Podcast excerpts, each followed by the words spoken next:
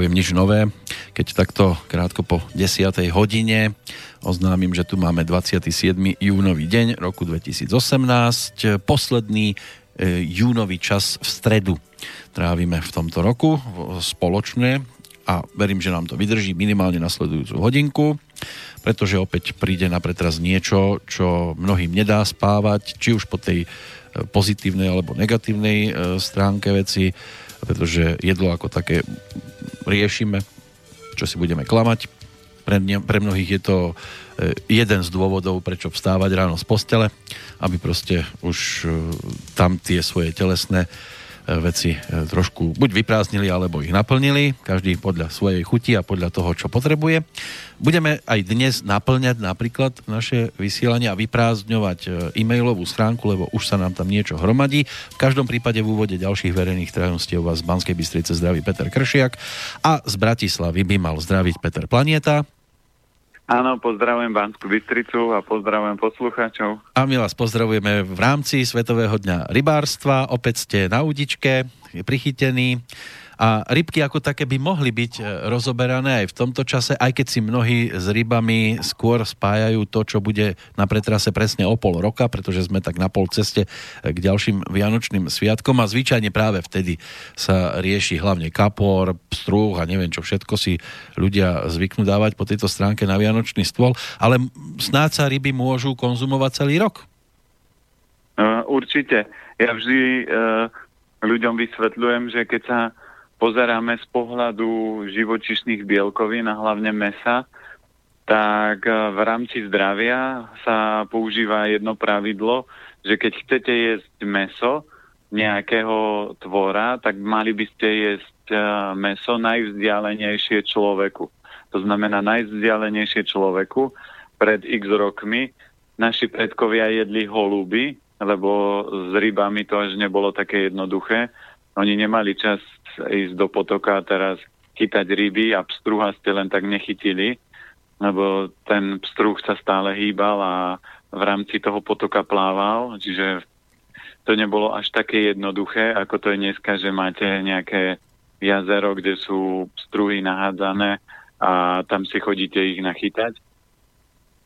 Takže to, čo bolo to pre človeka, sa kedysi ho, uh, chovali holuby na konzumáciu a dneska taká tá najvzdialenejšia alternatíva pre človeka je ryba, čiže ryba, keď sa aj konzumuje, tak má najmenšie ako keby negatívne dopady na zdravie človeka.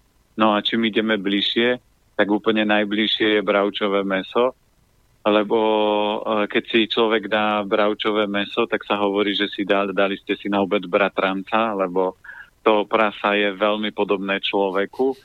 Aj keď sa, aj keď sa robili napríklad testy liekov alebo dávali sa umelé obličky, tak prvé, kto dostal transplantáciu, bolo prasa a až potom to dali človeku.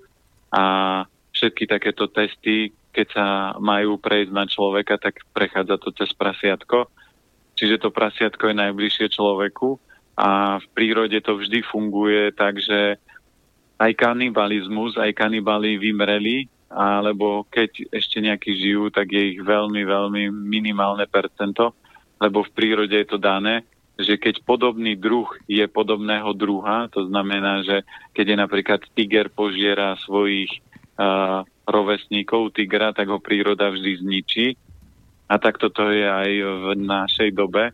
To znamená, my keď máme v jedálničku obľúbené bravčové meso, tak eh, čím viac ho jeme, tým viac to ľudstvo degeneruje. A dneska to môžete pozorovať aj na deťoch, že dneska máte dosť veľký problém, aby sa narodilo zdravé dieťa. To dieťa, keď sa narodí, tak nedostáva nejakú nálepku alergik, astmatik, bezlepkár, cukrovkár, histaminovú srdcová vada, že dneska je problém, aby sa niekomu narodilo dieťa a bolo zdravé, lebo to, čo my dneska jeme, aké typy potravín, aké druhy mesa a aké kombinácie spôsobujú to, že degeneruje, ľudstvo degeneruje výrazne, lebo aj taký jednoduchý dôkaz na to je to, že ľudia v staršom veku proste nie sú múdri, nie sú mr- múdrcovia, ale sú ľudia, ktorí si nepamätajú, kto ich vlastne prišiel pozrieť, majú Alzheimera alebo rôzne mozgové problémy, demenciu, čiže je vidieť, že kam to ľudstvo sa vyvíja, že do nejakej 25 30 sú ľudia plní síly, nejakej vitality a potom to už obrovsky začne klesať, kdežto ten mozog, čím ste starší, tak tým by ste mali mu, byť múdrejší. Ja keď som v živote stretol rôznych majstrov, tak oni čím mali viac rokov, tak tým mali väčšie schopnosti a tým mozog fungoval dokonalejšie. Čiže e, preto ich vždy volali, že to je mudrc, lebo vedel na všetko odpovedať. E, naši starí rodičia väčšinou mudrcovia nie sú, sú to skôr tak, že dementní ľudia, lebo si nepamätajú, zabudajú zastaviť vodu. Ja som mal nedávno klientku, ktorá spomínala príbeh, že ona má maminu, že tá si ráno pustí vodu a jej mozog už nefunguje, takže zabudne, že ju má zastaviť a pol dňa jej tečie voda z vodovodu a ona príde, vraví mami, pila si vodu, že áno, a zabudla si zastaviť kohutík. Aha, no tak som zabudla. Čiže toto nie je vývoj, to je degenerácia za to môže stravovanie a životný štýl, aký ľudia vedú. No svojim životným štýlom alebo svoj životný štýl majú aj tí rybári, lebo ono to pre nich niekedy je ako taký slávnostný obrad e, ísť pekne k tomu jazierku alebo aj k rieke niektorí chodia, ale väčšinou asi zrejme sú to stojaté vody, aby sa tam posadili a celý deň tam vedia presedieť a aj keď nič nechytia, tak im to vôbec nerobí nejak problém. A potom samozrejme aj ten obrad, keď niečo chytia, niektorí sú o tom, že oni tú rybičku hneď aj pustia naspäť, pretože im ide iba o to stráviť život takto v prírode, respektíve ten deň a, a potom, keď domov niečo donesú, tak niektorí dokonca skôr nakupujú tie ryby cestou domov, lebo nie sú až takí úspešní. Jeden sa tak chválil kamarátovi, že včera som chytil rybu ako moja ruka. Ten mu vraví, netáraj, také špinavé ryby ani neexistujú. No, hm, aj také... aj takéto vtipy sa o rybároch rozprávajú. To rybárstvo je celkom príjemná záležitosť. E, v podstate je to taký piknik pri vode skôr ako, ako na lúke.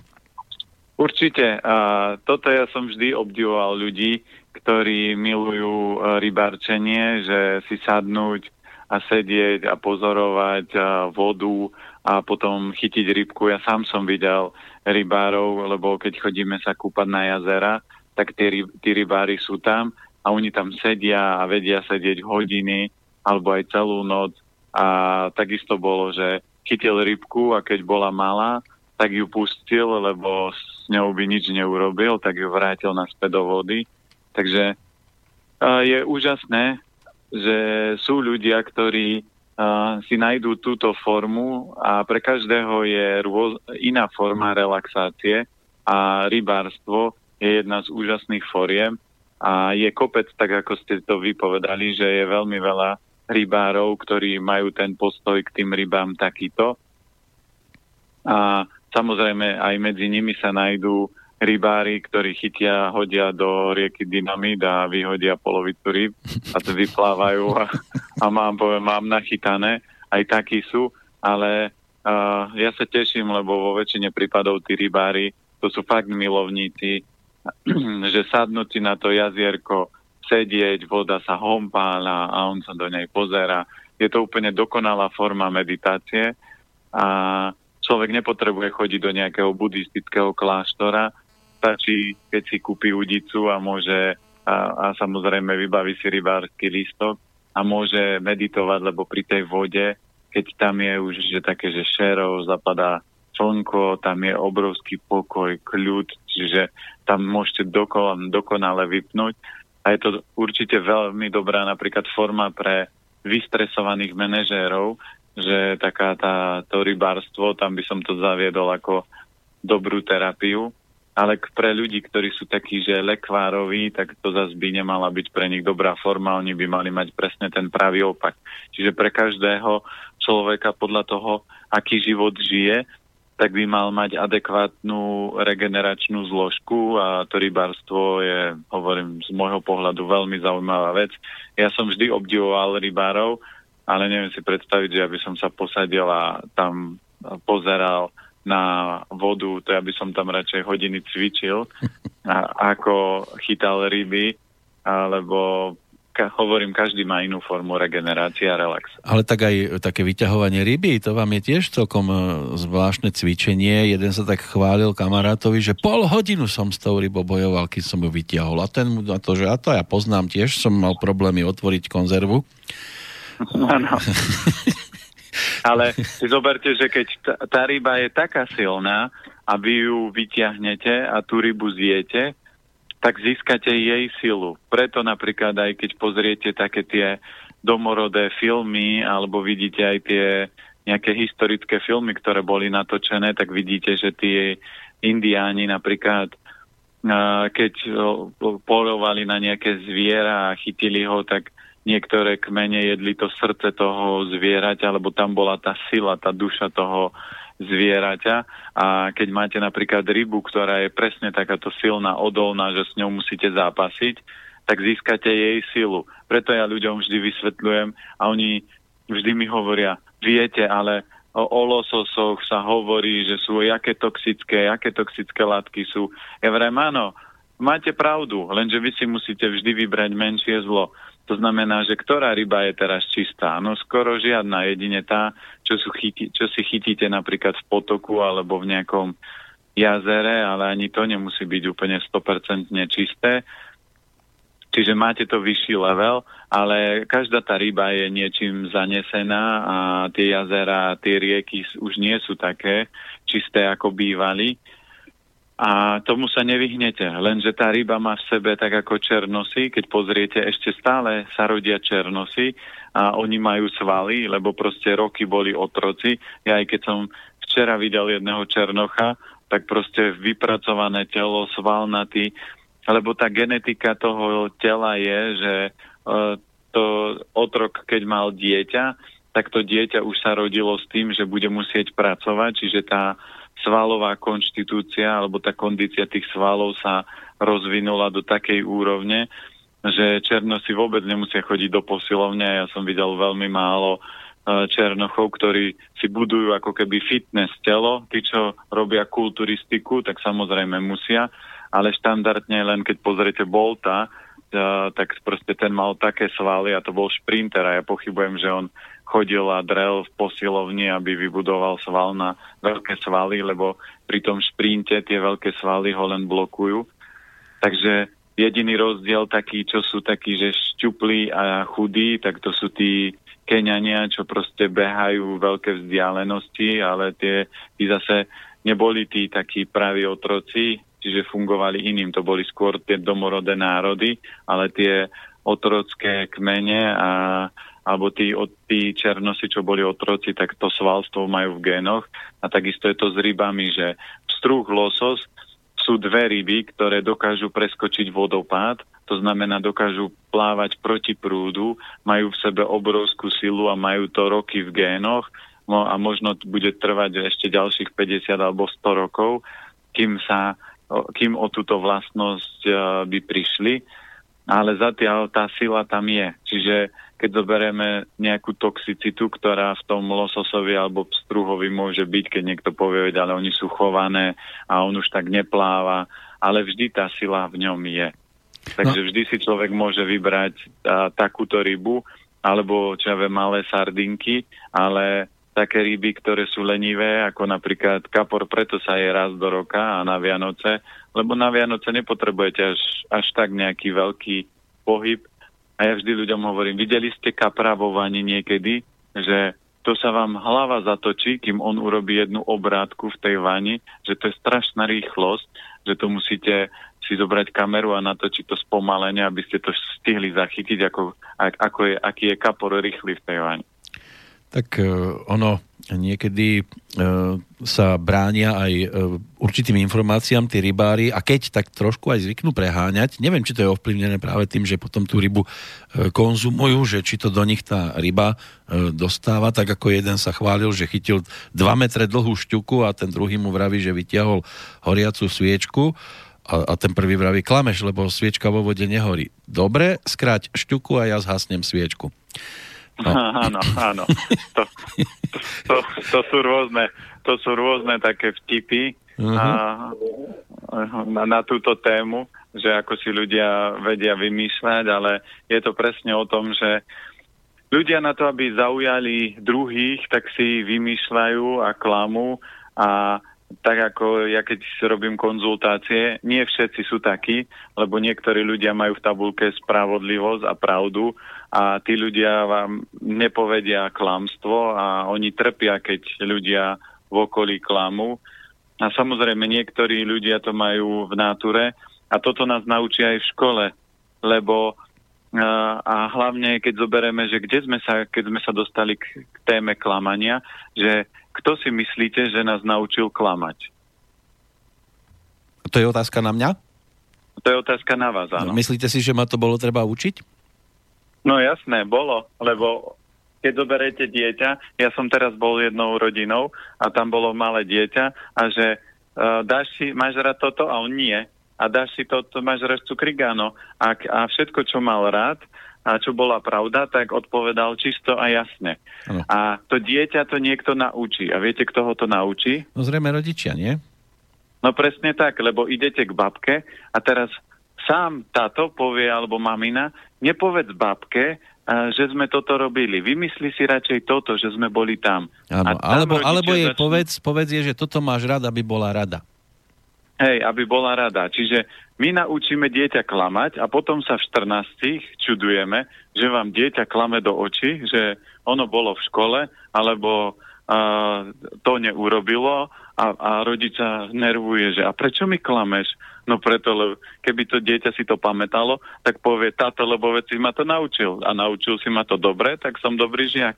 Takže tak za, za toto všetko, čo vieme, tak môžeme veľakrát ďakovať e, rodičom a, a systému, v ktorom žijeme, lebo ten systém a hlavne rodičia nás veľa vecí naučili a naučili nás klamať. Ja sa snažím, a, aj keď my máme dceru, tak ju viesť, že Anielik, vieš čo, vždy mi povedz pravdu, aj keby to bolo ťažšie, aj keby to bolo náročné, lebo vieš, že my ťa poznáme, ja robím 10 rokov konzultácie, Takže keď dcera chce niečo inak povedať, tak ja už viem, keď začne ukladať slova, Anielik, ako to teda v skutočnosti je, nevymýšľaj si, povedz, ako to je, lebo vieš, že viem, že teraz sa snažíš nájsť nejakú zvláštnu výhovorku. Takže my aj cére povieme, a ja som ju odmala učil, radšej mi povedz pravdu, aj keby to malo bolieť, aj keby to malo, malo byť ťažké pre teba, ale za pravdu nikdy nedostaneš uh, nebudeš trpieť tak, ako keď uh, zistím, že si ma klamala, tak ti vymyslím väčší nejaký uh, prúser alebo väčšiu žehličku alebo väčší v úvodzovkách trest za to, lebo si klamala. Keď sa niečo vážne stalo, tak sa stalo, už to nezmeníme a budeme chcieť a dohodneme sa, že teda ako to zmeníš, odčiníš, čo ja viem, keby sa niečo udialo v škole, že urobila niekomu zle, no tak sa aj spýtam, ako teraz opravíš tú vec. Ja chápem, že sa stala, ale môžeš to zmeniť a teraz musíš vymyslieť pre toho človeka nejakú nápravu. My aj keď robievame detský tábor a mali sme, že chalani tam niečo vyviedli, tak ja som ich nepotrestal a, a nenadával a nezbil som ich, lebo toto nie sú nástroje, ktoré by im nejako pomohli lebo bitka a krík vôbec nič nevyrieši. My sme si s nimi sadli a povedali sme im, predstavte si, že toto je vec vaša a teraz vám to niekto zobere. Takže je to správne a oni nie. No tak teraz vymyslíte niečo, čím tomu človeku urobíte radosť, aby on bol v pohode. Takže toto by mala byť forma výchovy detí a nemalo by to byť o tom, že rodičia učia deti klamať a potom sa čudujú, že im deti klamú a že im nehovoria pravdu, lebo proste my sme ich to naučili.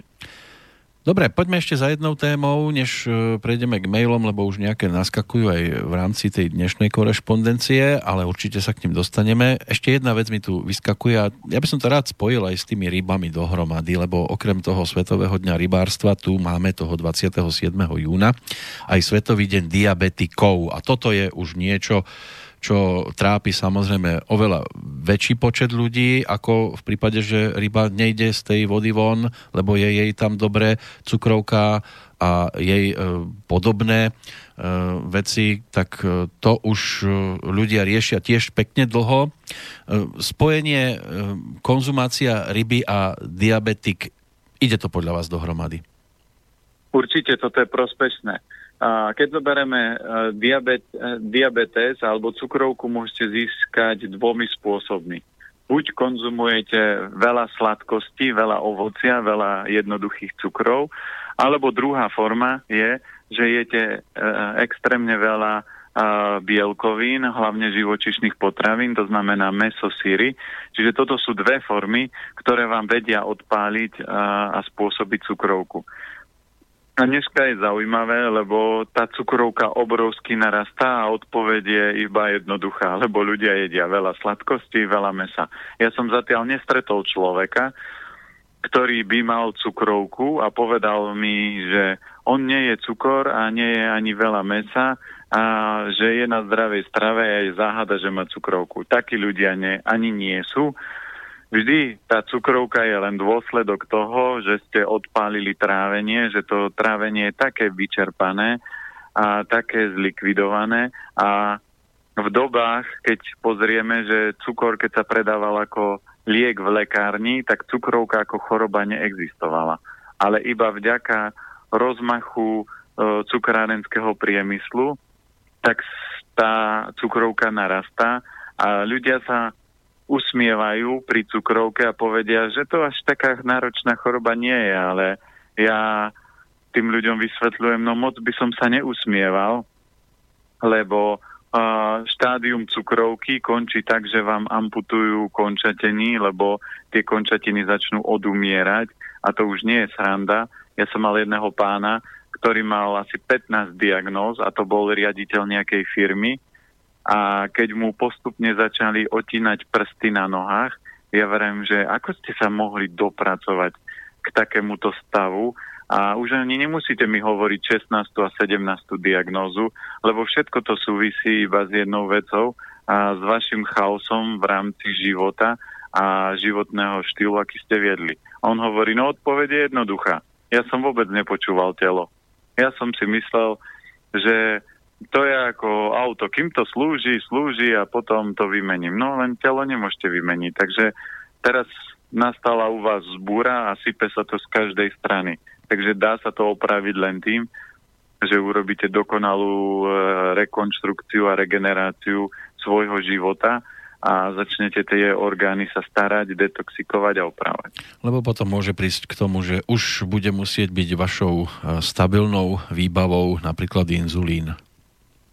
Áno. A to je len záležitosť toho, ja aj keď si zoberiem, že my sme mali klientov a máme klientov, ktorí napríklad si pichali inzulín a dneska sú len na tabletkách a keď budú pokračovať ceste ďalej, tak môžu aj toto zmeniť.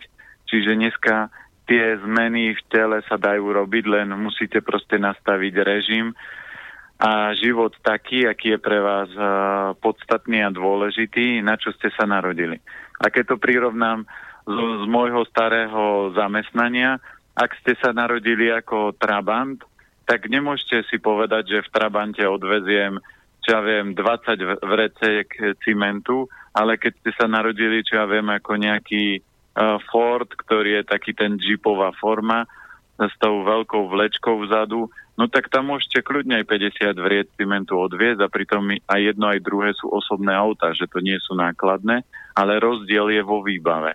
Takže ak niekto má slabšiu výbavu a vie, že jeden, obidvaja moji rodičia majú cukrovku, alebo dedo mal cukrovku, otec mal cukrovku, tak je veľká pravdepodobnosť, že v, tej, v tých génoch tú cukrovku máte, tak si na to musíte dať pozor. Keď si nedáte, tak proste telo jedného dňa niekto zaklope na dvere, vy otvoríte a tam, dobrý deň, ja som cukrovka a idem k vám bývať. A vy, nie, nie, to ste na zlej adrese, mali by ste u suseda zvoniť, ano. ten si zaslúži cukrovku. Svokra býva o dve povie, ulice no, ďalej, svokra býva o dve ulice ďalej. Áno, áno, ale cukrovka si vždy povie, ste Joško Mrkvička? Ste. Tak som tu správne. Bum, a už je tam. A už sa aj nezbaví. No hovoríte, že problém cukor a meso, ale keby sme si dali nejakú rybku a sme cukrovkári, tak aká je najvhodnejšia? E, e, ryba, ryba je úplne vždy v pohode, to znamená, že ryba ako bielkovina je pre ľudí, ktorí to meso tvrdia, že ja meso potrebujem denne, Žiaden človek nepotrebuje meso denne, a iba ten, ktorý napríklad rúbe drevo v lese a takých ľudí na Slovensku je možno 5%. Ale kde? Viete, koľky sa zrúbali už v lese? Áno, áno. Tak tá, ja som, vidíte, a to je len slova ako poukladáte, lebo na, na Slovensku tí, čo sa zrúbu, tá, a či v lese, alebo v zrúbe nejakom, áno. tak tých, tých je veľa, ale toto nie je o tom, že by mali papať dostatok bielkovín, oni by mali fyzicky rúbať to drevo a nie fyzicky rúbať jedno pol deci za druhým. Áno, ale tak tí, čo majú ťažkú prácu, fyzicky ťažkú prácu, tak pre tých je asi najvhodnejšie.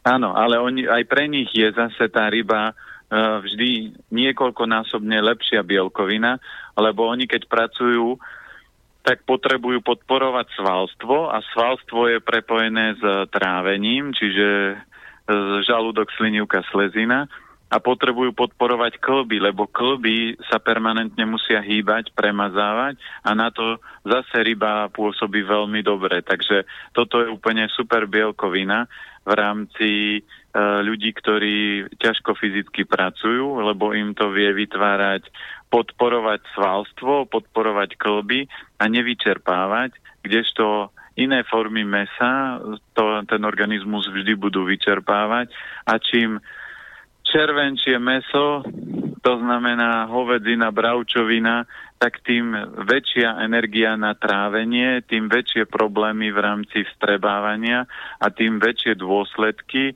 a dane, ktoré za to človek musí zaplatiť. Tak sme opäť nasadili červíka do hlav poslucháčom. Samozrejme, oni nám za to posielajú e-maily, budeme sa im venovať, dáme si prestávku a o chvíľočku sme naspäť.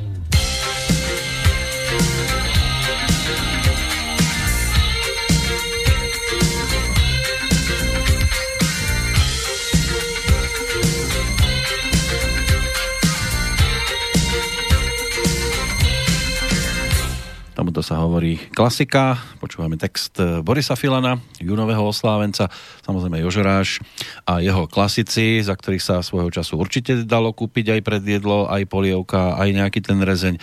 Neviem, či by ste dnes za bratou Čapkovcov niečo takéto dostali. Klasika je aj na telefónnej linke, konkrétne Peter Planeta. Počujeme sa. Áno, počujeme sa. Je tu taká reakcia ešte na toho Bolta, že Martin napísal s nadsázkou samozrejme, že keď chcem rýchlo behať a získať silu, musím zjesť Bolta? No, tak najlepšia forma je, keď chcete bez, bez tréningu tak uh, dostať väčšie výsledky, tak si ho treba uh, úsmevne naporcovať a postupne konzumovať. No, možno Takže, sa dočkáme, áno? Uh, keď to zoberieme a fakt, keď pôjdete napríklad do Číny, tak budete vidieť, že Číňania jedia rôzne uh, zvieratá a vždy sa hovorí, že keď chcete riešiť uh, podobné, máte nejaký problém, tak na, napríklad keď má niekto problém s pečenou a chce vitalizovať tú pečeň, tak je pečeň, ale ona by mala byť kvalitná, nemala by byť toxická, nemala by byť zo zvieratá, ktoré je uh, k, naštopené liekmi, hormónami alebo nie v nejakom strese, čiže snažíte sa nájsť zviera alebo uloviť zviera, ktoré proste tú pečeň má v pohode a môžete ju potom konzumovať. Čiže v Číne je bežné, že podobné sa lieči podobným.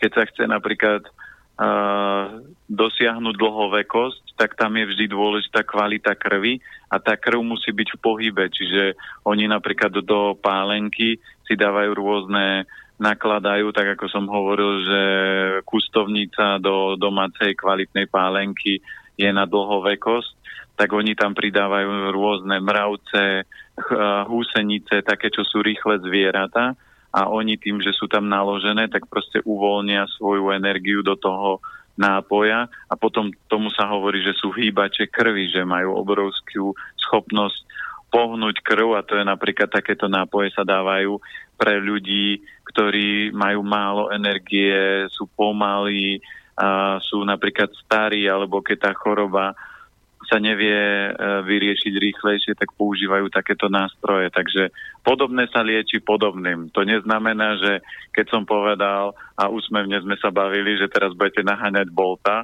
lebo ja za to nemôžem. chudák by radšej nepretekal, aby nebol taký nápadný. No, ale tak kto vie, keby sme my jedli niečo také pomalé, by sme tak reláciu natiahli aj na 3 hodiny. To by asi bolo ťažko počúvateľné. No asi. Kamarát mi teraz ukázal takú nejakú rozprávku, že ako to funguje na a, našich úradoch a tam prišla taký, že zajac, taký, že aktívny, že potrebujem niečo vybaviť, ja som, a to bol zajac policajt a pozera, vošiel do úradu a tam boli leňochody.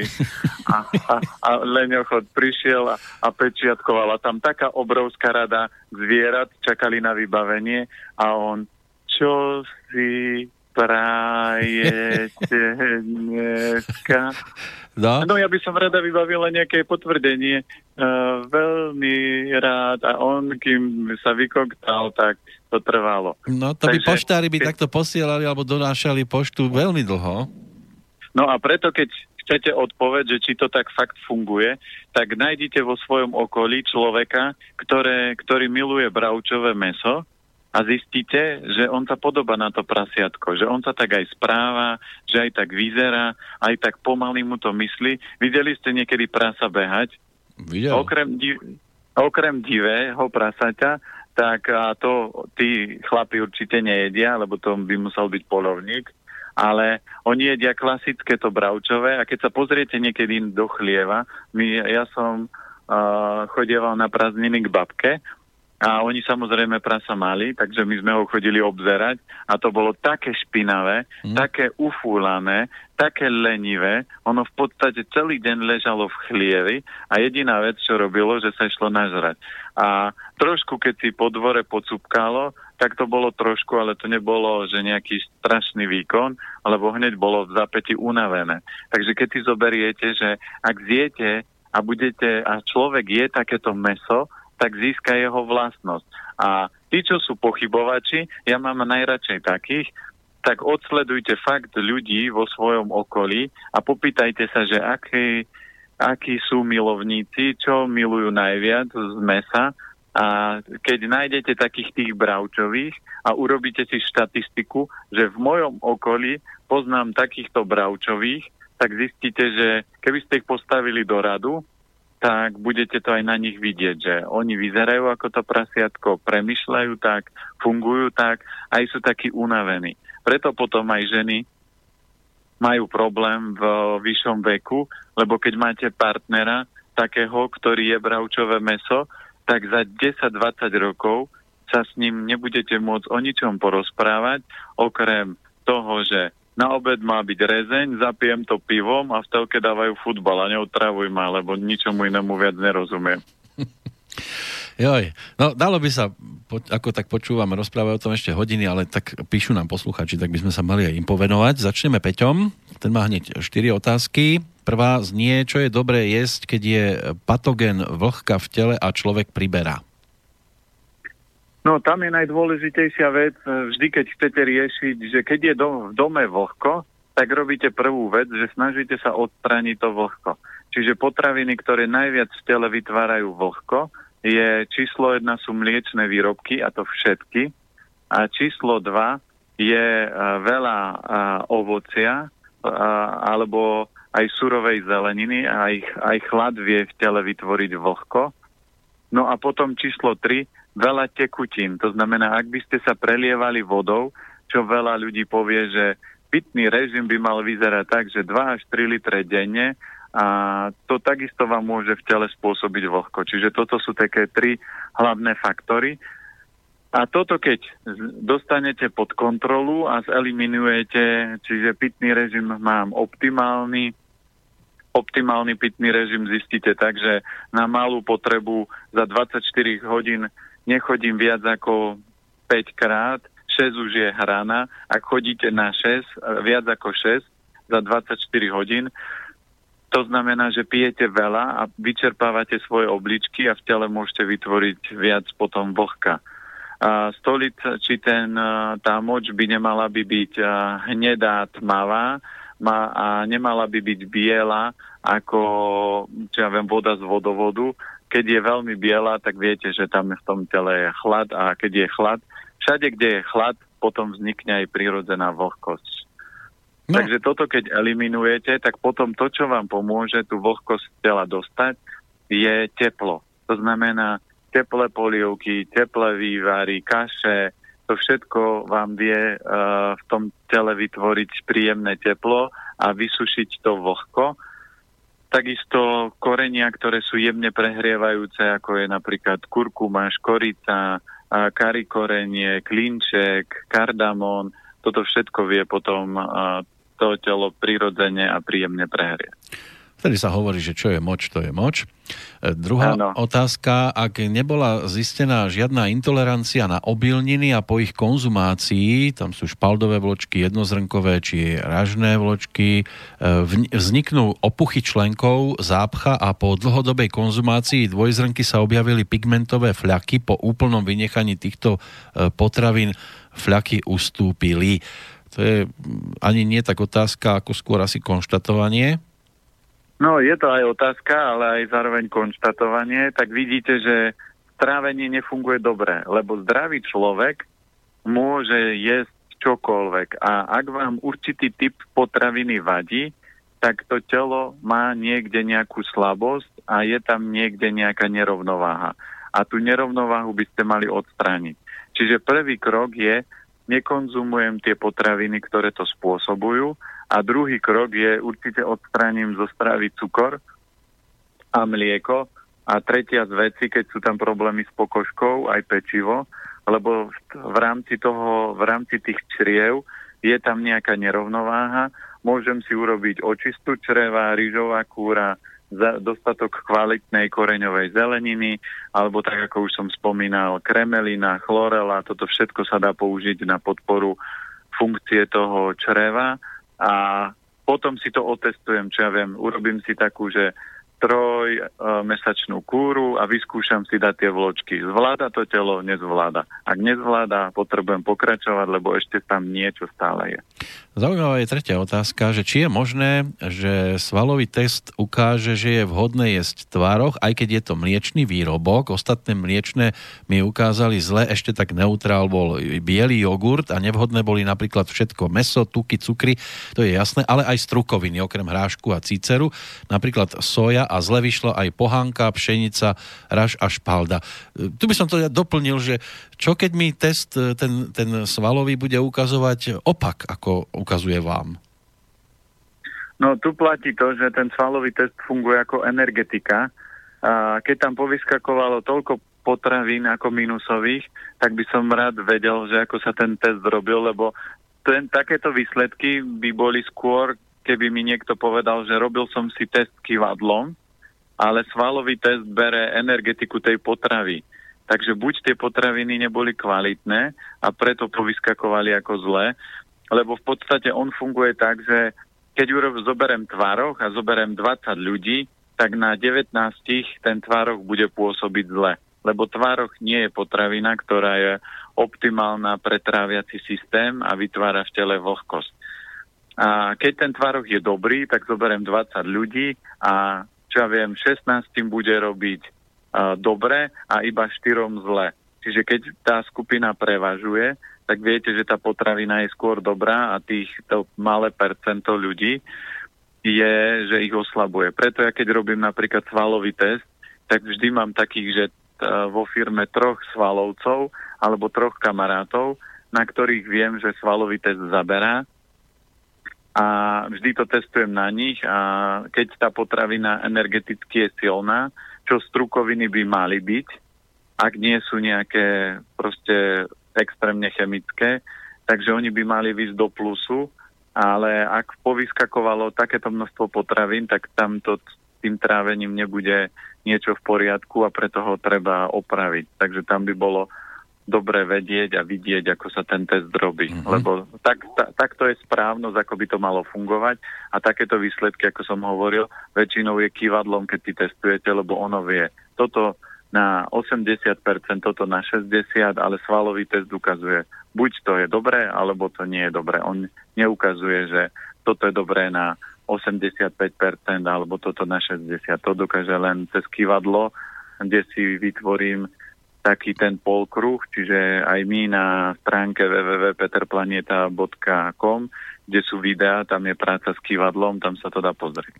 Ešte jedna otázka, že ako je dobré e, pribrať na svaloch, keď cvičím, teraz jem tvarohy, klasickú stravu plus konopný proteín a chcem aj rýžový.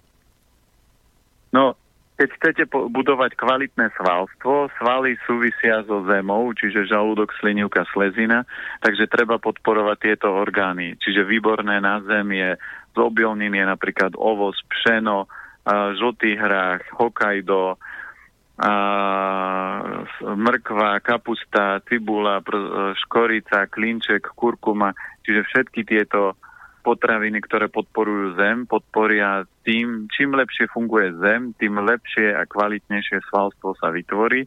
A samozrejme, druhý krok, ktorý je veľmi dôležitý, je cvičiť a tretí krok, ktorý je veľmi dôležitý, mať regeneráciu. A toto sú tri formy, ktoré fungujú. Ja mám teraz jedného chalana, uh, ktorý beha uh, šprinty a zmenili sme mu stravu a jeho výkon skočil, že dal hneď behom nejakých prvých závodov, dal svoj osobný rekord a tréner hovorí, že to je náhoda, neviem, čím sa to udialo, ale že to už sa zlepšiť nemôže. Teraz sa vrátil cez víkend z ďalších pretekov a dal nový rekord, svoj osobný.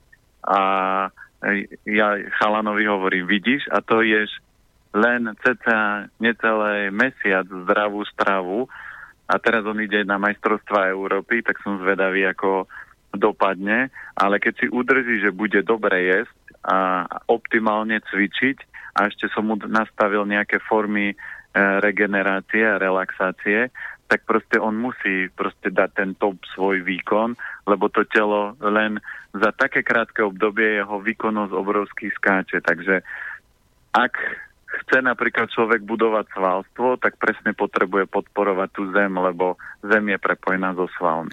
No ak sme pri tej rýchlosti, tak Martin ešte poslal jeden taký vtip, že Janko, kde si bol? Na lúke. A čo si robil?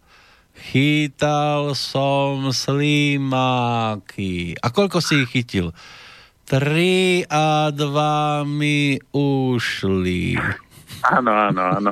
Toto je taký leňochod, le, leňochodský typ, že napríklad takéto dieťa by potrebovalo do stravy viacej, lebo tam vidíte, tam musí byť v rámci organizmu, keď to idete diagnostikovať, že tí leňochodí ľudia, alebo takí tí flegmatici, tak tam je veľa vlhkosti, veľa chladu, veľa vody a teraz keď tam pridáte a trošku viac korenia, a kari korenie, pikantné, štiplavé, trošku dlhšie varené jedlá, trošku ohnivého, to znamená nejaké mesko, po prípade vyprážané, grillované veci, tak tá, ten oheň sa do toho tela vráti a potom povie, nachytal som, čo ja viem, a, osy, pozri mami, koľko ich mám a vypustí ich von.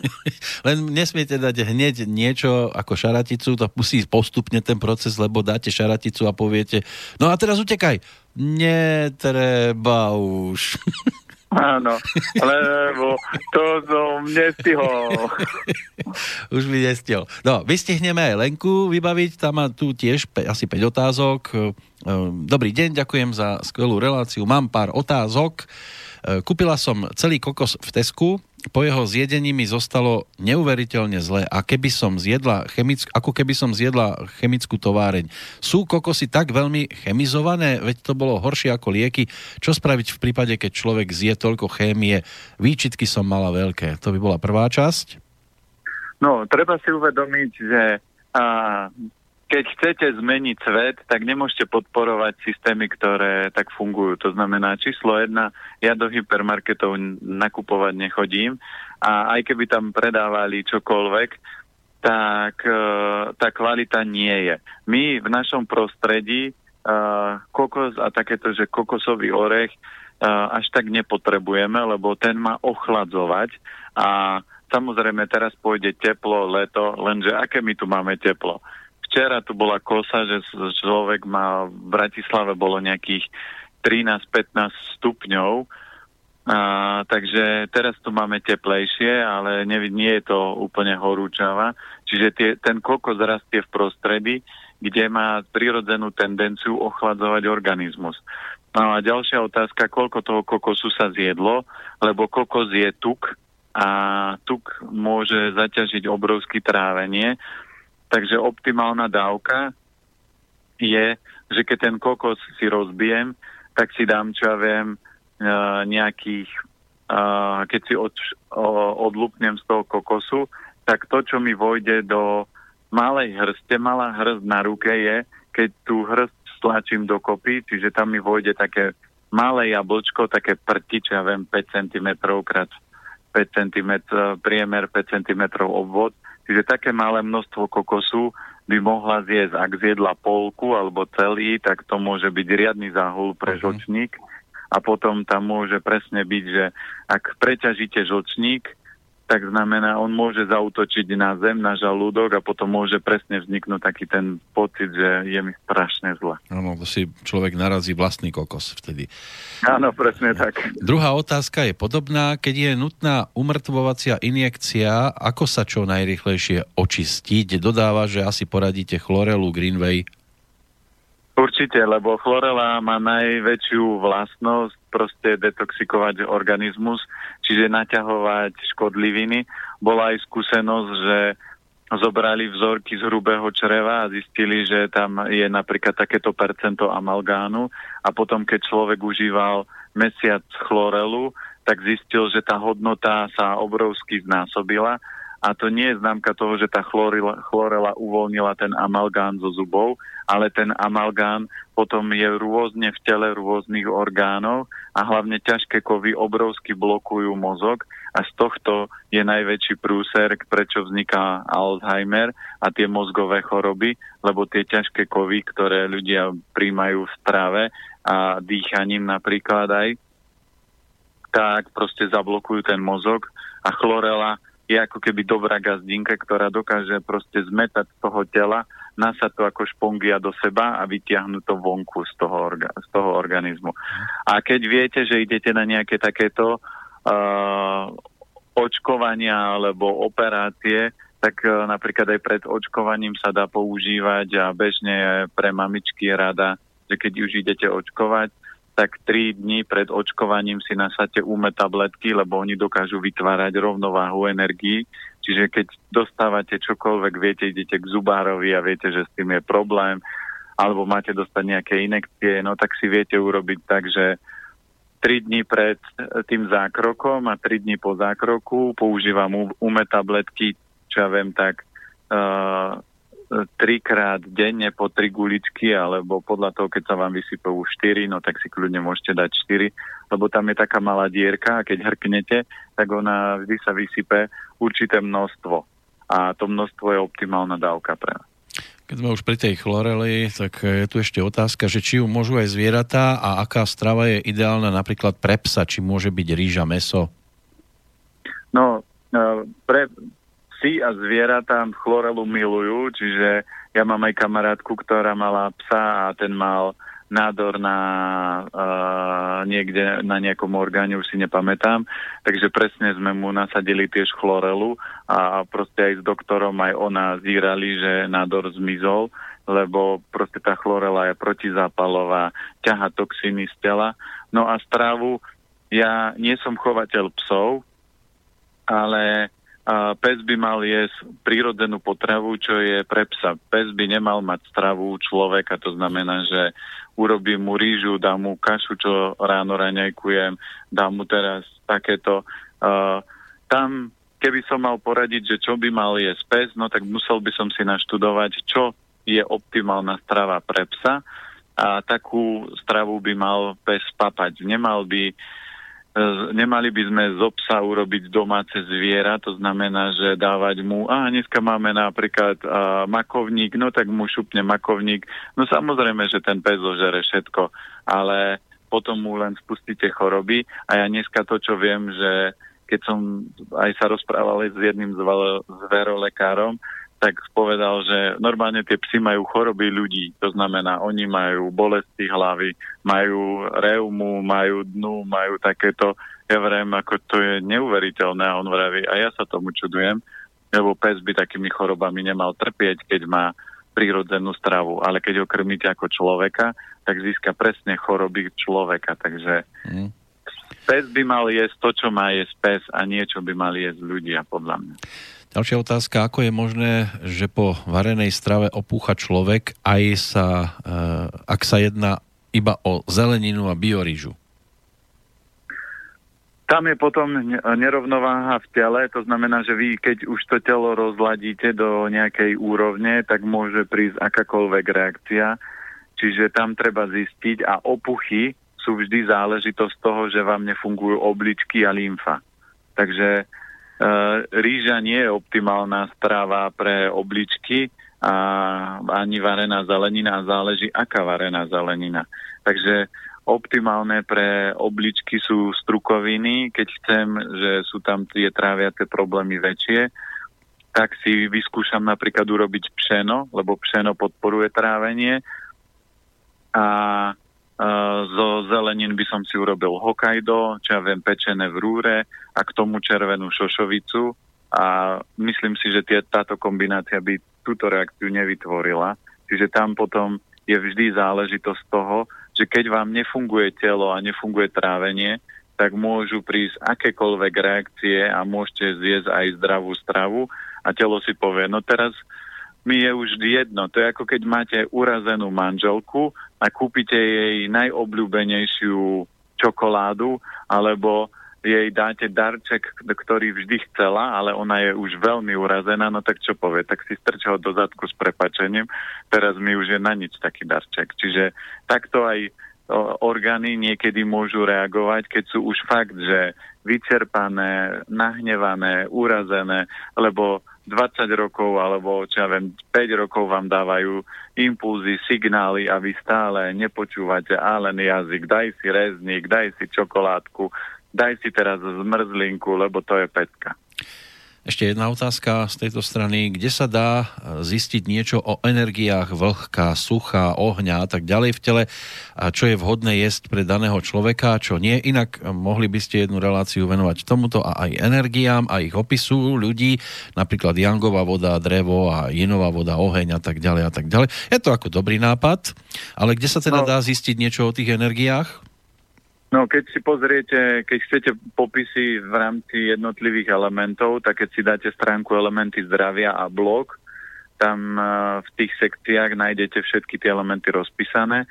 Uh, ja aj postupne budem robiť videá, kde rozpíšem jednotlivé elementy a uh, keď chceme, čo sa týka vlhka, chladu, tak treba dobre knihy čínskej medicíny a najlepšie knihy v rámci čínskej medicíny sú od autora, on sa volá uh, and, uh, pardon, uh, volá sa Ando a on má asi, to je jedno, je asi 5 sérií tých kníh, ja sa pozerám do knižnice, tak preto uh-huh. ja som sa naklonil. Čiže on má 5 kníh a to je najlepší preklad čínskej medicíny a tam máte jedno v jednotlivých knihách, to keď pôjdete do Pantare alebo Martinusu alebo do nejakej, že si to viete pozrieť, že v jednej knihe sú dráhy, v jednej sú tie základy a neviem, v ktorej tej knihe sa toto rozoberá presne.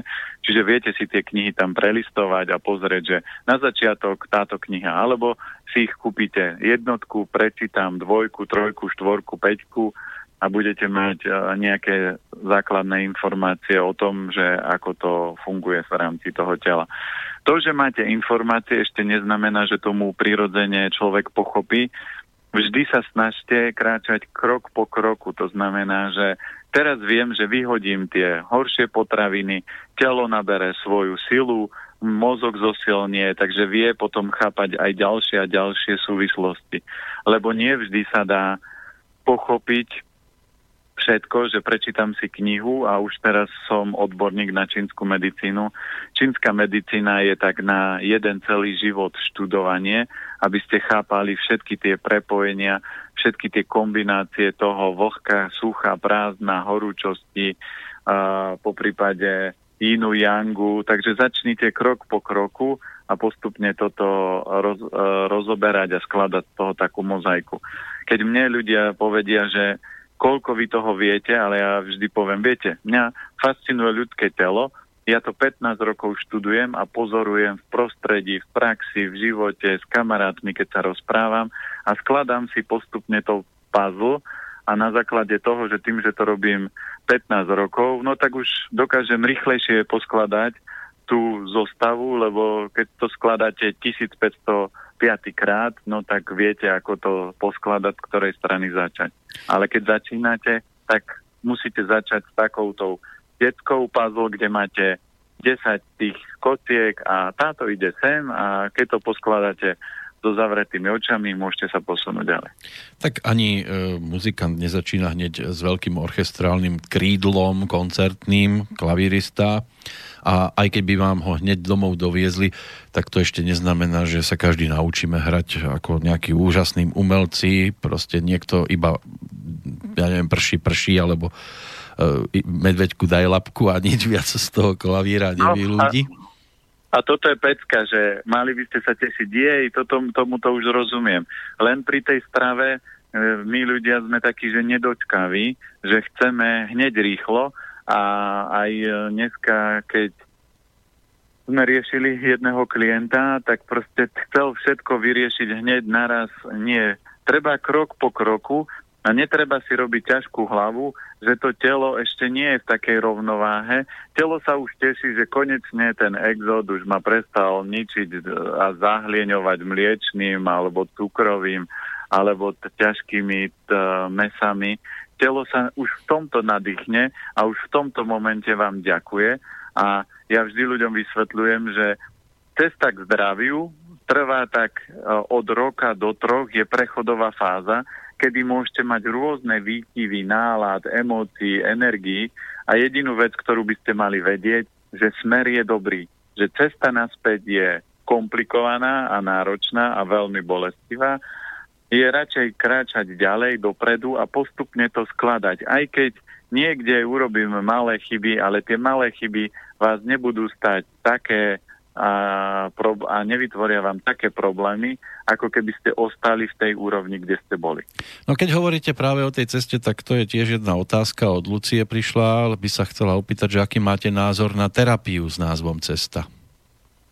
Terapia Cesta je výborná, len je to o tom, že musíte pracovať vy. To znamená, keď si zažijete jednu terapiu cesty, viete, ako to funguje a už by ste kľudne tieto veci mohli realizovať, ale keď idete niekde na terapiu cesty, tak mali by ste upraviť životný štýl, lebo ak nezmeníte, tak samozrejme na tej terapii uvoľníte emo. Ja som na tom kurze bol, lebo mňa tie veci všetky, čo súvisia s telom, zaujímajú. Takže ak uvoľníte tie emócie a vyrozprávate sa a dostanete to von, vyplačete sa, nahnevate alebo čokoľvek sa udeje, tak by ste nemali vytvoriť nové napätie. A to nové napätie vytvoríte, keď sa nenajete dobre, alebo keď vás štve vzťah doma, e, pracovný alebo partnerský a keď to nebudete meniť, nebudete sa snažiť toto zmeniť, tak môžete chodiť celý život k terapeutovi. Ja mám jedného kamaráta, ktorý robí masáže a teraz aj čínsku medicínu a on vždy hovorí klientovi, keď príde. Musíte si vybrať, že buď budete môj sponzor, alebo budete môj uh, klient. Že aký je v tom rozdiel? No keď ste môj sponzor, to znamená, ja vás vymasírujem, napícham vám ihly, vy pôjdete domov, a nič nezmeníte a zase o týždeň prídete a takto budete chodiť ku mne celý život. A ja sa ja budem na, s vami pracovať, budem zarábať, budem sa mať dobre a vy plus minus hore dole ako, ako kedy. No a keď klient, tak to znamená čo? No, že ja vám poviem, čo treba v rámci života zmeniť, čo upraviť a, po, a pár terapiami vám pomôžem, aby sa to telo naštartovalo a potom už musíte pokračovať tam. A vyberte si, ktorú úroveň chcete. Takže o tomto by to malo byť, že akékoľvek terapie, e, ktoré sú, tak by mali byť tak, že dobre, chcem si svojej duši uľaviť, tak idem raz do mesiaca alebo raz e, do týždňa na dobrú masáž, lebo to mám ako bónus, že sa starám o svoje teličko. To je ako keď idem na dobrú večeru, idem niečo pre seba si urobiť, ale nemali by ste tieto metódy používať na to, že toto mi ide pomôcť, toto mi ide zachrániť život lebo každý terapeut by mal byť len ukazovateľ smeru, ktorý by vám mal nastaviť uh, a ako keby pomôcť reštartnúť energiu, ale nemali by ste sa na ňo dlho spoliehať. Čím dlhšie sa na ňo spoliehate, tým viac to vaše telo prestane baviť, lebo ak tam nepríde tá správna zmena, to je ako pri rakovine, všetci ľudia, ktorí urobili otočku o 180 stupňov vo svojom živote, sú dneska zdraví, šťastní, vitálni a ďakujú za rakovinu. A tí ľudia, ktorí urobili len 30% zmenu alebo 45%, tak rakovina sa vždy vrátila, ale vo väčšej paráde. No, Michaela, tá posiela dve otázky. E, dobrý deň vám prajem, milí Peťovia. Mám otázku, či má Peter Planeta skúsenosť aj s mladou pšenicou v práškovej forme. Totižto kúpila som si počas pobytu v zahraničí na miesto zeleného jačmeňa pšenicu, že či má podobné účinky ako zelený jačmeň. Má podobné, len tam je jeden malý zádrhel, prečo sa predáva viac, viac jačmen, lebo jačmen je chutnejší, tá pšenica je chuťovo náročnejšia pre väčšiny ľudí, takže keď je v tej kvalite a keď je to šťava usušená a nie podrvená tráva, tak tá pšenica bude mať podobné účinky ako jačmeň. Ešte jedna vec, v posledných týždňoch, ako píše Michaela, mám strašnú chuť na jablka, na iné ovocie nemám vôbec chuť a dokonca ho kvôli cukru nejem. Znamenajú tie jablka, že mám oslabený niektorý element, inak posledné dni sa mi vždy podarí si naraziť e, miesto pod pravým kolenom a tiež som sa pozerala na brúšku palca na pravej ruky, ruke som e, jangová voda. Tá chudná jablka. Tie, jablka, jablka sú záležitosť toho, že uh, jablko podľa toho, aké je, jablko je sladko-kyslé, takže keď budeme hýbať, že ideme podľa chuti diagnostikovať, tak sladká chuť je trávenie.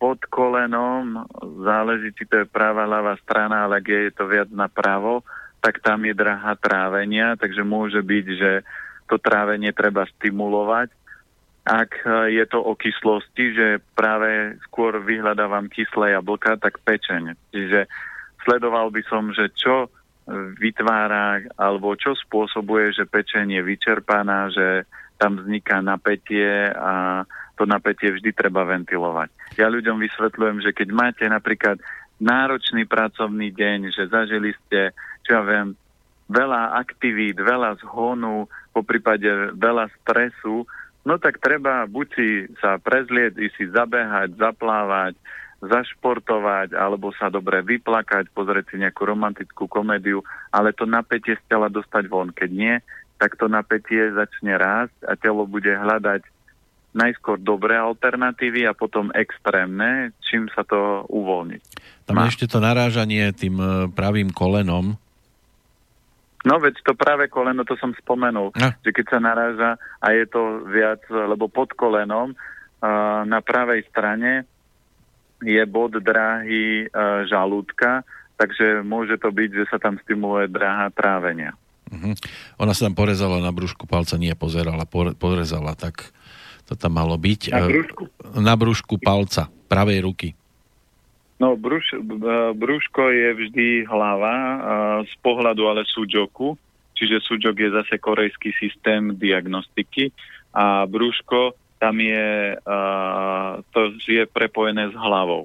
Takže preto napríklad, keď sú takto otázky, tak nie vždy môžete doskladať tú mozaiku komplexnú, lebo tam by ste možno potrebovali ešte pol hodiny sa toho človeka pýtať a doskladávať to a pozrieť, že ako vyzerá jazyk, aký je jedálniček, čo tam všetko prevažuje, v akej farbe prišiel oblečený ten človek, aké zdravotné problémy majú rodičia a z tohoto celého potom by sa dalo vyskladať, že čo teraz momentálne sa deje. A ja vždy ešte používam aj diagnostický prístroj na to, aby som overil si, že či tá hypotéza, čo som si v úvodzovkách z tých otázok vyskladal, je správna a viem to vždy ešte odkontrolovať na tom prístroji. Čiže ako zistiť, že čo sa deje, uh, je, je trošku náročnejšie, preto nedá sa to ako niekedy len tak od buka uh, vysúkať z rukáva. Mm-hmm. Lebo niekedy to môžu byť aj dve, tri slabosti, ale potom, ale príčina môže byť len jedna. Ano. Napríklad u niekoho môže byť, že uh, má šéfa, ktorý po ňom reve a je v obrovskom strese a ten človek si nemusí uvedomiť, že to spôsobuje šéf. Ale potom sa to na tom fyzickom tele prejavuje rôznym spôsobom. Na tele sa to prejavuje aj u Evy zo Spišskej Novej Vsi. Chcela by sa opýtať jednu vec. Či sa dá strávou trošku upraviť strata pigmentu, aby sa to nerozširovalo ďalej, ale zastavilo, prípadne upravil sa stav pokožky? No pokožka je vždy hrubé črevo a pečen, takže tieto orgány, keď budú v pohode, tak toto sa dá zastaviť, obrátiť, vrátiť. Takže niektoré tie zmeny na pokožke uh, a tie kožné problémy sa vždy riešia náročnejšie, lebo to je dlhodobý proces, ktorý vznikal, čiže opraviť je to takisto náročnejšie. Preto čím to človek skôr upracie ten životný štýl, tak tým menej sa potom musí v tom ďalšom štádiu trápiť. Přišel aj mail z České republiky. Martin nám píše, dobrý den přeji, rád bych se zeptal pana Planety, co sebou za jídlo a pití na delší túry. Chystám se na 14 denní, čiže dva týždne bude mimo. No, najlepšie je, no samozrejme, tekutina najlepšia je voda, čiže tú vodu si nejak zabezpečiť. E, na dlhú túru do tej vody si môžem nasypať čia semienka, lebo oni vedia výrazne energetizovať a zasobovať telo energiu, energiu dlhodobo. No a potom, keď ja chodievam na túry, tak vždy si zoberiem so sebou iba opražené zrno, nejaký top je ovoz napríklad, že len ho zo sačku vysypete a opražíte na pánvičke, na sucho jemne, nie spečiete do hneda, ale len jemne opražím, nechám vychladnúť a môžem do toho e, ešte zamiešať nejaké oriešky a takto počas túry, keď pociťujete hlad, šiahnete do toho sáčka, kde to máte nasypané, môže byť najlepšie platené vrecko, aby to dýchalo. Šiahnete, hodíte do úst, požujete a kráčate ďalej. Keď ste zase hladní, naberete a žujete. Toto už mám otex, uh, odskúšané aj v praxi, už niekoľko ľudí toto zažilo, vyskúšalo. A s výsledkom tým istým, lebo obilniny sú obrovským zdrojom energie, preto aj keď napríklad si prečítate knihu od Scotta Jureka Zrození k biehu, tak on je, uh, kámoš, keď čítal tú knihu, tak hovorí, že konečne sa teším, že som objavil vrcholového športovca, lebo on je ultramaratonec, on beha tak 200-kilometrové e, trate a hovorí, a on je presne ako je my. To znamená, že na tú dlhú trať on si nebere kúsok klobásky alebo kúsok nejakého sušeného mesa, lebo meso je náročné na trávenie. On si zobere také, že kukuričné placky, lebo kukurica má najviac energie a keď to má ako kašu uvarenú a potom si to upečí ako placku, tak ju môže žuť a tá kukurica mu odovzdá tú energiu. Preto obilniny sú najlepším zdrojom a preto napríklad ľudia, ktorí cvičia a fungujú len na bielkovinách a zelenine, tak si časom, časom odpália tú energetiku, lebo to telo nedokáže fungovať len na bielkovinách a zelenine, lebo im tam chýba kvalitný zdroj energie a to sú obilniny. Tak energiu my čerpáme aj z mailov, ktoré k nám chodia. Jana z Levoče poslala dve otázky. Teraz, keď je leto, sa viacej potíme, ale moja dcéra, 19-ročná, sa potí hlavne v oblasti hlavy a v podpazuši skoro vôbec. Robia sa jej až kvapôčky potu, ktoré je vidieť a musí si ich stále pretierať. Keďže je už mladá dáma, tak jej to samozrejme vadí a nechce sa chodiť kúpavať. Dá sa s tým niečo robiť? Vždy sa dá niečo robiť, ale to je presne to, že tých diagnóz a tých problémov narastá ob, uh, ako kvanto uh, niekoľkonásobne z roka na rok a tých prejavov rôznych narastá z roka na rok, lebo keď pozriete, tá chemizácia a tá kombinácia potravín sa zhoršuje z roka na rok. To znamená, že keď zoberieme hlavu, na hlave vám ide obličková dráha, e, či e, dráha močového mechúra, máte tam žočníkové dráhy, čiže tam môže byť nerovnováha v močovom mechúri, v obličkách alebo v žočníkovej dráhe. Čiže keď sa neupraví tá rovnováha, no tak to telo bude reagovať rôzne. Takže a vždy, keď je nerovnováha v rámci potenia, tak obličky močový mechúr nie sú v pohode, lebo oni narábajú s vodou a oni kontrolujú tú vodu. Takže keď nie sú a nefungujú, tak tie prejavy a potenia môžu byť rôzne. Mm. No ale v tomto prípade je teda na tej hlave. No ale zase sa, bolo by treba si sadnúť s mladou slečnou mm-hmm. a začať. Prečo hlava? Premýšľate veľa? Trápi vás niečo? máte takéto veci, potom čo máte v jedálničku, na čom ulietate, čo papáte, čo by ste nemali. No a je tam toto, toto, takže musíte ísť z tejto úrovne až k tej fyzickej, lebo vždy tá príčina vznikne v hla- na duchovnej úrovni, mm-hmm. že je tam nejaký emočný problém, že môže ona napríklad veľa premýšľať, tá hlava sa prehrieva a potom sa začne nadmerne potiť.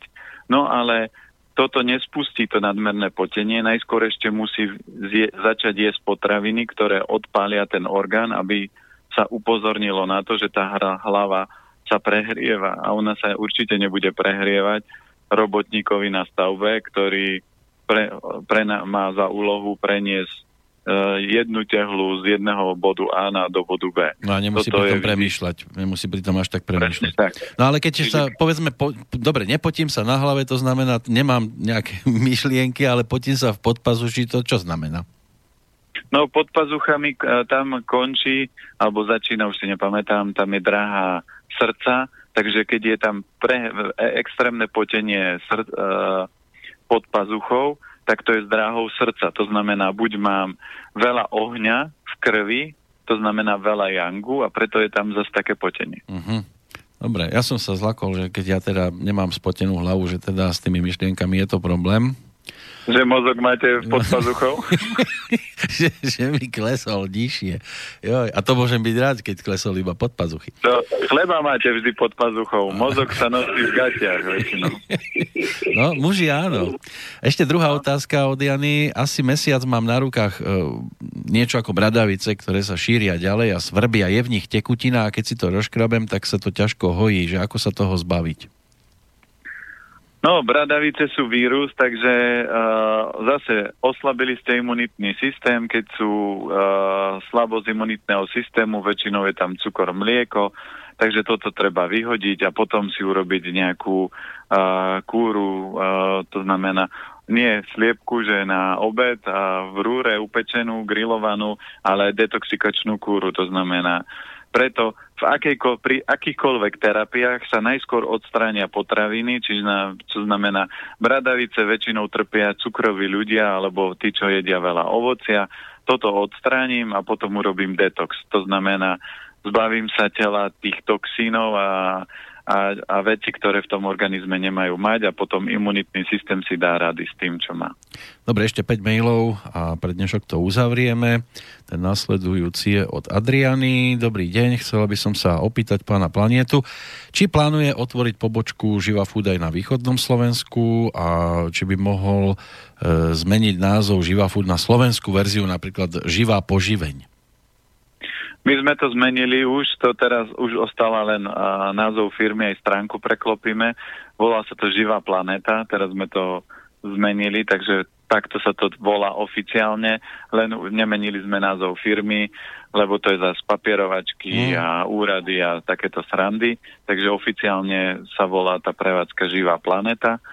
A na východe zatiaľ nie, lebo dnes v dnešnej dobe je dosť veľký problém s ľuďmi, to znamená s kvalitou ľudí.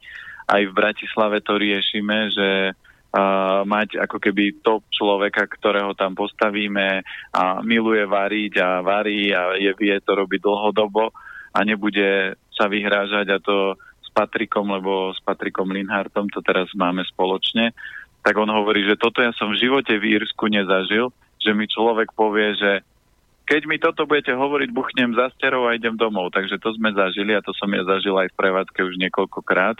Takže som tým ľuďom vždy povedal, keď chcete búchať za sterou, tak kľudne zaveste steru a choďte domov, ale nevyhrážajte sa, lebo čo si myslíte, že ja sa tu položím, keď vy niečo chcete, takže my sme uh, museli takisto pretransformovať ten tým No a moja úloha, ja som povedal, že ešte jeden food vytvorím a problém aj v Bratislave vidím, že ľudia, ktorí vedia, vedia, čo varíme, vedia a v akej kvalite a tým, že je tam 26 prevádzok, tak aj tí ľudia, ktorí chodili ku mne na kurzy, tak ich vidím jesť u Vietnamca, vidím jesť, ísť uh, veci, ktoré oni by jesť nemali a jedia.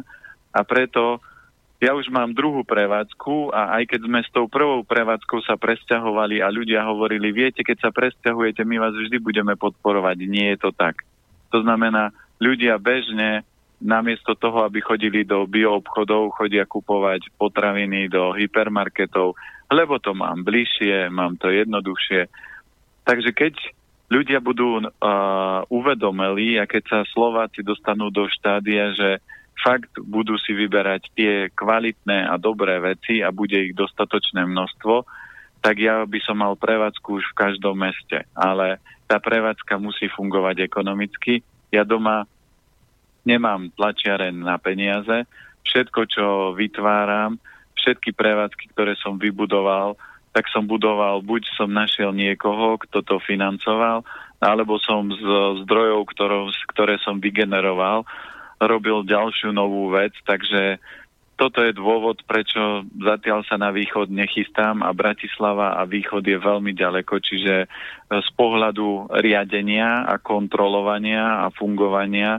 Takže v dnešnej dobe som skôr v štádiu, že keď niekto niečo chce budovať a má tú ochotu a silu aj zdroje, tak môže takú istú verziu, ako máme my v Bratislave, uh, urobiť kvázi ako franchízu, že urobí tú istú vec, ale on bude ten, ktorý bude zodpovedať a nebude to človek, ktorý mi v určitom momente povie, že viete, ja som myslel, že to bude viac zarábať a že mi to zarobí viac peňazí, tak teraz idem inde, lebo hm, tuto mi to tak nefunguje. To, tí košičania sú nejakí a oni nie sú nejakí, ale aj vo fúde, ktorý funguje v Bratislave, ja som mu dal 2-3 e, roky života, to znamená, že niektoré aktivity zo svojej práce som odstrihol, nevenoval som sa napríklad planete Natur, ktorá je veľ, e, obchody a potraviny, ale venoval som sa fúdu, aby sa postavil na nohy.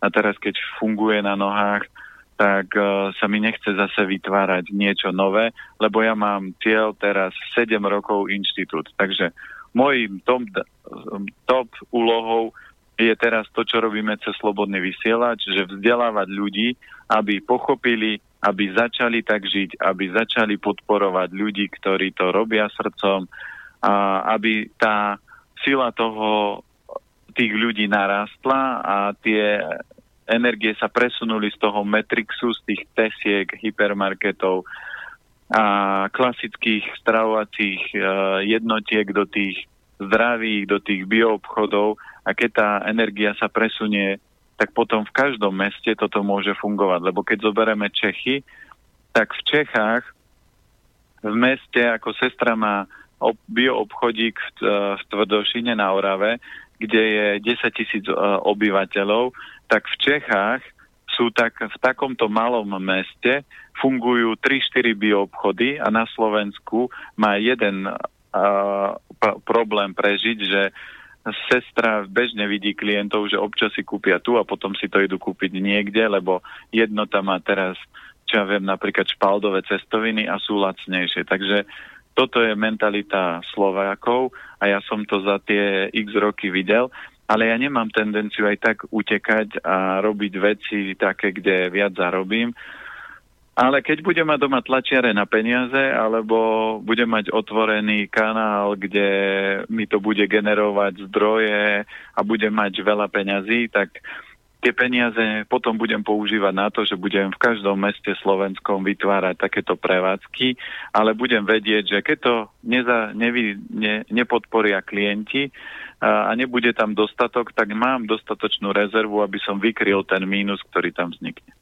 No chyba tej aktuálnej e, generácia, generácií, ktoré momentálne e, sú aktívni, je v tom, že chcú strašne rýchlo zarobiť a, a nevedia byť trpezliví, respektíve robiť niečo aj povedzme, že za povedzme, že takú adekvátnu minimálnu odmenu alebo, alebo plat a dlhodobejšie byť v práci spokojní, potrebujú mať peňazí hneď, veľa a čo najviac a jedno aj niekedy akou cestou sa k tomu dopracujú. E, my sa pomaličky blížime k záveru, ešte máme tak 4 minútky, než sami stratíte z linky, tak snať stihneme všetko, lebo potom by sme znovu museli urobiť kontakt, ale to nie je problém. Prejdem ešte maily. Juraj píše, potvrdzujem, minule som čítal, že v starovekej Číne, kde boli nejaké rolnícke povstania či nepokoje, tak panovníci rozdávali po krajine zdarma bravčové, aby sa ľudia ukludnili. No, takže máme dôkaz. No, ďalší mail od Martina. E, je to o zmene človeka, ja mám na dverách veľkými písmenami napísané pre ľudí, vyliečiť sa znamená zmeniť sa, byť lepší a láskavejší. Aj, aj to je ďalšia veľká múdrosť, ktorú, ktorá presne funguje. Gabriel, ten si urobil celkom slušnú prácu. E, po dlhšom čase sa mi tento víkend podarilo pravdepodobne skompletizovať všetky rozhovory s pánom Planetom o zdravej strave na Slobodnom vysielači, preto som sa rozhodol vám zaslať odkaz na túto zbierku. Ak tam dobre, tak dnes vysielate reláciu s číslom 199. Odkaz kľudne zdieľajte. Ďakujem za vynikajúcu reláciu plnú skvelých rád a hodnotných informácií okorenenú inteligentným humorom, len tak ďalej. No to je úžasná vec. Gabriel by si zaslúžil nejakú odmenu. No, tak mu pošleme, že ak uh, pošlite mi na ňo mailík, ano. ja si vypýtam od neho adresu a tým, že vo vesmíre sa vždy všetko uh, vracia prirodzene, preto aj uh, ja vždy budem kráčať týmto smerom, lebo robím to preto, lebo to mám rád a má to dopad pozitívny na ľudí, čiže Gabriel odviedol kus práce, mm. tak mu pošleme ten najväčší kus, čo je, a to je Rejši, lebo tá sa hovorí, že postaví mŕtvého z hrobu, takže na to, aby mal viac tvorivej a silnej energie a aby no, no. sme doľaďovali všetky orgány naraz, tak mu pošleme takýto pekný dar. Lebo ja som sa dopatral link 197, ale tak ten link dám potom k dnešnej relácii a prípadne aj k tým ďalším a skúsime to zavesiť tak, aby to bolo dostatočne viditeľné. No a na záver tu mám ešte návrat k rybkám, lebo prišiel taký mail od Ivana, že e, chytí rybár zlatú rybku a rybka mu hovorí, Rybár, ak ma pustíš, splním ti dve želania. A on tak na ňu, no hovno, hovno, zlatá rybka, vždy bývajú tri. Rybka, je si? Čo tu robia tie dve hovná? áno, áno. No, to je taký... A, alebo naša dcera ma zo školy doniesla taký vtip tiež, že a, a, chlapík sedí s kladivom a s budíkom a, a, pri e, vode a ide chlapík a vraví, čo tu robíte s tým kladivom a budíkom? Že chytám ryby. A, že chytám na to ryby a že áno, a koľko ste ich chytili, že zaplatia a uvidíte. Takže zaplatil mu a natiahol budík, začal zvoniť a vraví, veď pozrite, ni, ni, žiadna ryba nevyplávala, ale vás som na to chytil, takže... no, v každom prípade, pán Planeta, máte poslednú minútu. Nemyslím teraz uh, všeobecne, ale iba pre dnešok. Tak... Už, už som sa zlákol, že ste jasno zrivý. to nie, to ja nebudem nikdy, ale tak netreba mi no, zase keď všetko. to budete dlhšie hovoriť, časom sa sa si, budeme vedľa seba sedieť a budeme sypať mudrosti. Že? Takže ja ďakujem všetkým aktívnym uh, poslucháčom a všetkým, ktorí sa snažia meniť svoj život. Či už uh, radu máte zo slobodného vysielača, alebo to máte z nejakej múdrej knihy. Podstata je, že všetko, čo robíte, vám pomáha k tomu, aby ste boli lepší ľudia. A keď človek nabere na sile a energie, tak to je to, čo môže postupne meniť svet, lebo keď zmeníte seba, začnete meniť okolie okolo seba a takto sa dokáže zmeniť svet k lepšiemu, lebo tam, kam ten svet smeruje, by bol smer e, záhuby, takže ja sa teším, že čoraz viacej ľudí a čoraz viacej mužov používajú svoju nestihnete, silu. Nestihnete, a... nestihnete, nestihnete to, pozrite sa a už je hodina. To už som dohovoril. Aha, vidíte? Dohovoril. Takže ešte skúsime samozrejme, aby to bolo úplne kompletné. Tá bodka tam musí byť, lebo to bola nedok- nedokončená, nedokreslená. Voláte mimo siete Orange. A dnes tam majú chlapa zase v robote. Tie dievčatá sa na obed vôbec do práce neženú. A vždy sa mi stratíte v tej záverečnej chvíli, No lebo to je to najväčšie čaro, že posledné X by si mali ľudia doskladať. No, tak ich necháme. Lebo, lebo niekedy, niekedy v živote je to presne o tom, že keď si už myslíte, že a teraz to už mám, a ja som zažil aj takú situáciu, že keď som raz rozvážal tovar a už som sa tešil, že do Trnavy už mám len jeden kilometr a už som sa tešil, že už som tam, volal som odberateľke, že o 5 minút som u vás, už som e, kilometr pred Trnavou stal policajt a povedal obchádzka. Ako som položil telefon, tak tam bol policajt, že obchádzka a ďalšiu pol hodinu som obchádzal celú Trnavu a dostal som sa do zápchy, takže vra... od toho momentu som si uvedomil, že život je tak neuveriteľne zaujímavý, že keď si budete myslieť, a to je aj so zdravím, že už ho skoro chytám, tak sa objaví možno nová vec, ktorú musíte pochopiť a vyriešiť. Preto to najdôležitejšie je spôsob, akým fungujú deti. Deti sa od rána do večera tešia, zabávajú, sú kreatívne, tvorivé. Takže premente svoj život týmto smerom a keď samozrejme človek papá, cvičí, a robí to, čo má, má vedľa seba bytosť, ktorú miluje a ona miluje jeho, tak ten život máte nádherný a všetky tie srandy, ktoré prichádzajú od Matrixu, sú ako dobrý vtip. Áno. Tak, aby to nebolo ako v tej pesničke, ktorá nám dnešný náš rozhovor uzavrie, že si telo s vami robí, čo chce. Čo je ďalší odkaz e, Borisa Filana cez pesničku Petrovi Planetovi. Samozrejme, ďakujeme veľmi pekne opäť dnes za rozprávanie, za tú 90 minútovku. O týždeň sa tešíme do počutia. Ja ďakujem môjmu duchovnému poradcovi zo Slobodného vysielača za, za výbornú spoluprácu a samozrejme ďakujem posluchačom za otázky a prajem pekný ďalší týždeň. Áno a pekný vstup do prázdninového, respektíve dovolenkového obdobia aj z Banskej Bystrice želá Peter Kršiak. Majte sa pekne.